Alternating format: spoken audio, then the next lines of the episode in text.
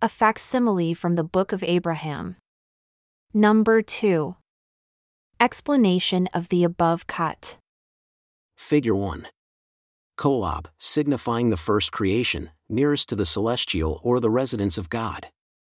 First in government, the last pertaining to the measurement of time, the measurement according to the celestial time, which celestial time signifies one day to a cubit. One day in Kolob is equal to a thousand years according to the measurement of this earth, which is called by the Egyptians Jah-oh-eh.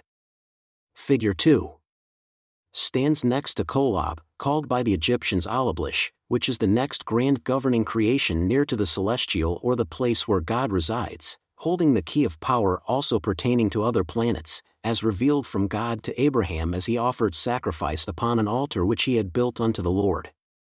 Figure 3 is made to represent God sitting upon his throne, clothed with power and authority, with a crown of eternal light upon his head, representing also the grand key words of the holy priesthood, as revealed to Adam in the Garden of Eden, as also to Seth, Noah, Melchizedek, Abraham, and all to whom the priesthood was revealed.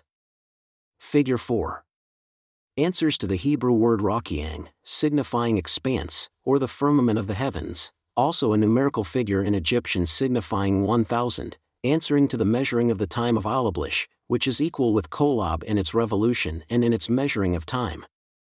Figure 5 is called in Egyptian Enish-go-on-dosh, that is, one of the governing planets also, and is said by the Egyptians to be the sun and to borrow its light from Kolob through the medium of Kae-e-vanrash, which is the grand key, or in other words, the governing power which governs 15 other fixed planets or stars, as also Floeese, or the moon, the earth, and the sun in their annual revolutions this planet receives its power through the medium of Cleflas or Hah-ko-kau-beam, the stars represented by numbers 22 and 23 receiving light from the revolutions of Kolob.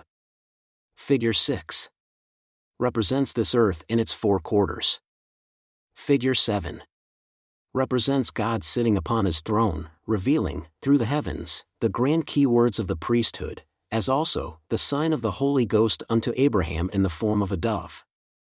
Figure 8 contains writing that cannot be revealed unto the world, but is to be had in the holy temple of God. Figure 9 ought not to be revealed at the present time. Figure 10 also. Figure 11 also.